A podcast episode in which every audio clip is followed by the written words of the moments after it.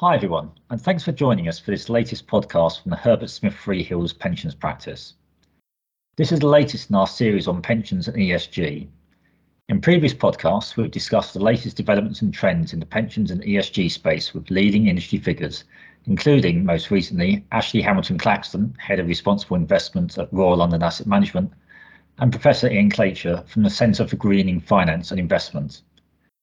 You can find the previous podcasts in this series on our UK pensions blog by googling HSF pension notes. I'm Mark Howard of counsel in the pensions team here at HSF, and I'm delighted to be joined today by James Lawrence, Head of Investment Proposition at Smart Pension. James, thank you for joining me. Thanks, Mark. Great to be here. Before we sort of get into talking about um, ESG investing, can I just ask a question about how Smart is responding to investment in Russia? The pensions regulator issued a statement last month reminding trustees to be vigilant and to take advice. And we've also seen Nest come out and state that it will be disinvesting from Russia. What steps are Smart taking about investments in Russia? Yeah, it's a really great question. And, and the topic is very much in flux at the moment as things change every single day. So we're having regular dialogue with our investment managers, I think is the most important thing to say about this. So we invest primarily in pooled funds. So we're slightly limited in the way that we can direct investment with our managers. We're speaking to them already. We have quite a lot of ESG tilted investments anyway. So they've tended not to invest large amounts into Russia, particularly into kind of oil and gas stocks. We the, the kind of fallout was limited from that perspective in the first place. Where we've got active managers who aren't reliant on tracking indices, they've kind of got zero Russian holdings anymore, close to zero. Some have even got a kind of short exposure because they've put some kind of derivatives trades on to actually have a negative exposure to Russia. So for us, yeah, we, we've done as much as we can from a, a holdings perspective across across Russia and Ukraine. What we're looking at now and looking into more depth is the, the whole supply chain and seeing how we're impacted there as well. For example, we don't want to be funding you know companies that have are building trucks that are then used by the Russian military or something that's a bit more indirect than, than kind of just a, a Russian uh, equity or a bond. So yeah, it's a bit more tertiary or secondary and tertiary um, impacts at the moment for us we're looking into. And I suppose, I suppose the, the, key message there is, is to have that regular contact with your fund managers to about yeah. what what they're doing. Completely, yeah. I mean, they're, they're the experts in this space. They're the ones who've got the research teams and the resources and the, and the portfolio managers. Um, we need to do everything we can do from a fiduciary and trustee perspective. But yeah, yeah, keeping in regular dialogue and understanding their views is, is really important. Thank you, James turning more towards the ESG and the, the new um, reporting requirements, uh, which came in um, last year. And obviously, they apply, first of all, to master trusts um, and their, their obligations to report in line with the Task Force on Climate Related Financial Disclosures. They include requirements that trustees undertake scenario analysis and select metrics and targets. Now, obviously, due to the timing of the regulations coming in and Smart's year end, it's still some time, I think, before your the Smart Pension Master Trust will need to report. But how is the trustee preparation uh, gone along? Yes, so, so at Smart, we don't have to report until January 2023, which is seven months after our June 22 scheme year end. So we do have a bit of time, as, as you say. We're we're preparing by we've we've done some work with our um, some auditors around our potential gaps or areas where we need to get some additional data or some resourcing in. We've also pulled together a draft TCFD report as well to help us highlight the areas where we need to, to strengthen or where we're doing well as well. So um, I think we're reasonably comfortable with our TCFD reporting. We've, we've kind of chosen our metrics. We've done some thinking around metrics. Um, and we're working with our advisors who are Hymans Robertson as well for investments space to, to kind of work out the best approach to to all of this. So yeah, we we kind of I think doing a lot of the, the groundwork now ahead of our scheme year end. And you mentioned there about some um, data, and we've heard also a lot around in problems of having adequate ESG data, especially in certain asset classes. Yeah. What has your experience been of the quality of the data, and is it improving? I think it is improving. Yeah. So it seems to vary by vendor as well. Um, we see some vendors who seem to have a very robust data set and some vendors who kind of are less so. So it kind of depends on where you go for your data in the first place.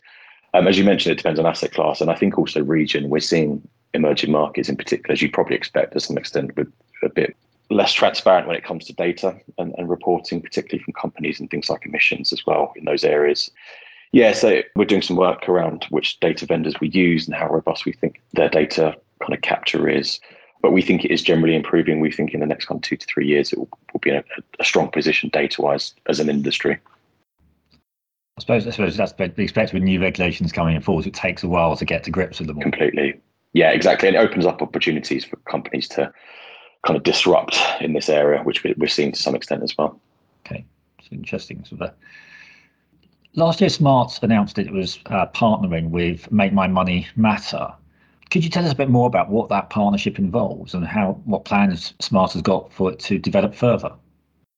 Yeah, so as you mentioned, we partnered with Make My Money Matter uh, last year, and we found them a really excellent organisation um, for a number of reasons. I guess, firstly, the way they put these um, these kind of matters onto the front of people's minds is, is very different and strong and engaging, um, and I think they've got a lot of impact with members as well, which is something we haven't seen to date. So it's a very the campaigns they run are very you know help focus the minds for us as a provider um, because they help to to kind of get that messaging across to members.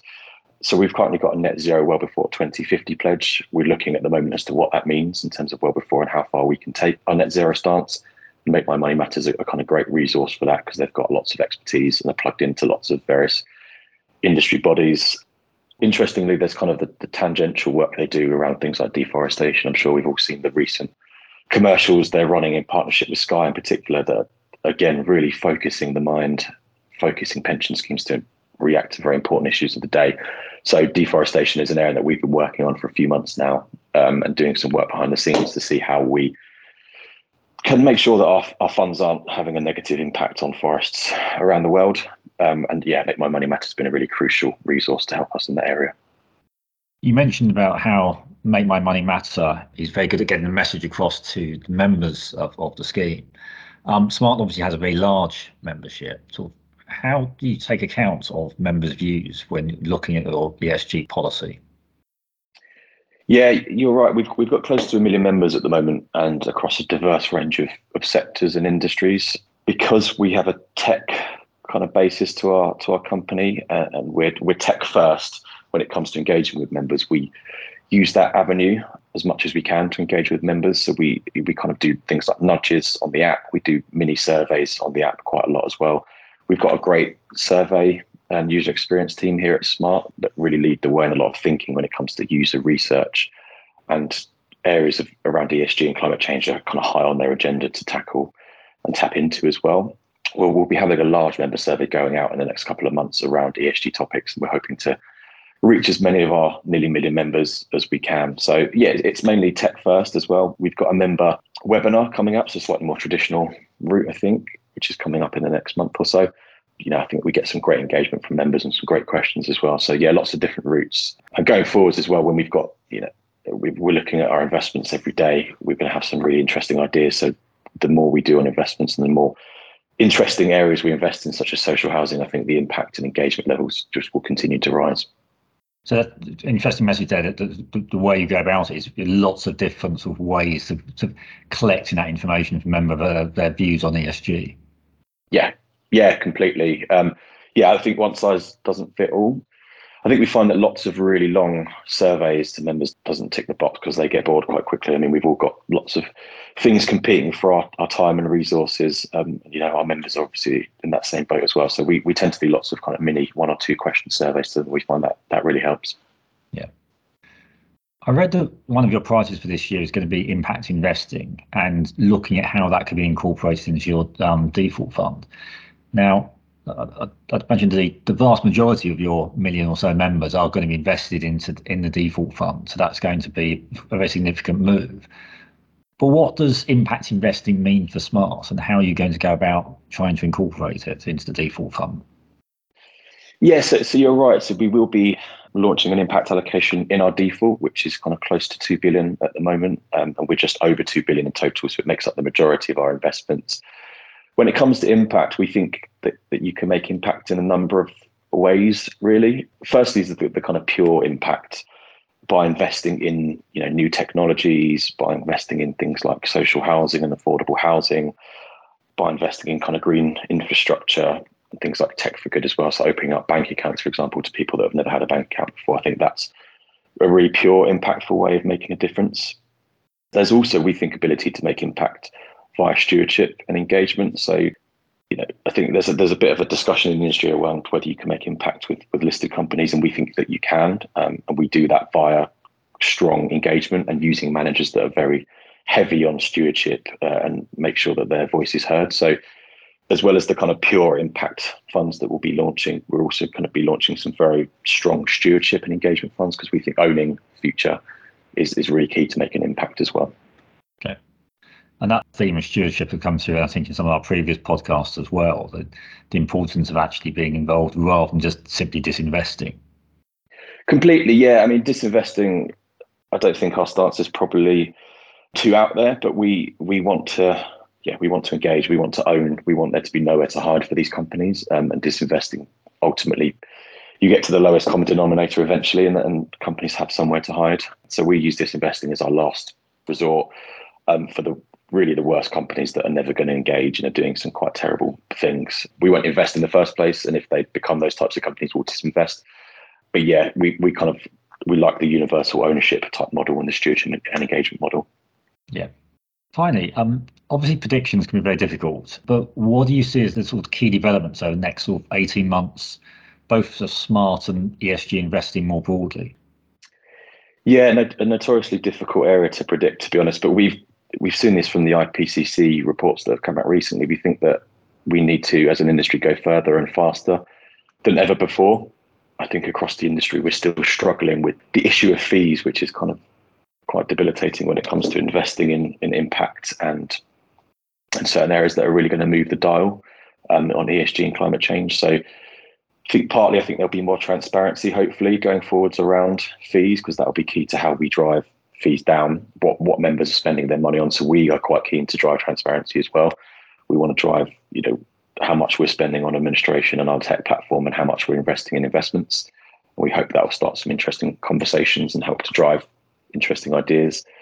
I think that continuing that push with members would be critical as well because ultimately we see everything being driven by members because members drive engagement, which then drives clients to do things. So making sure that members engaged with where their money's going. And again, Make My Money Matters is a really useful resource for that because they are at the crux of these discussions with members and making an impact with members.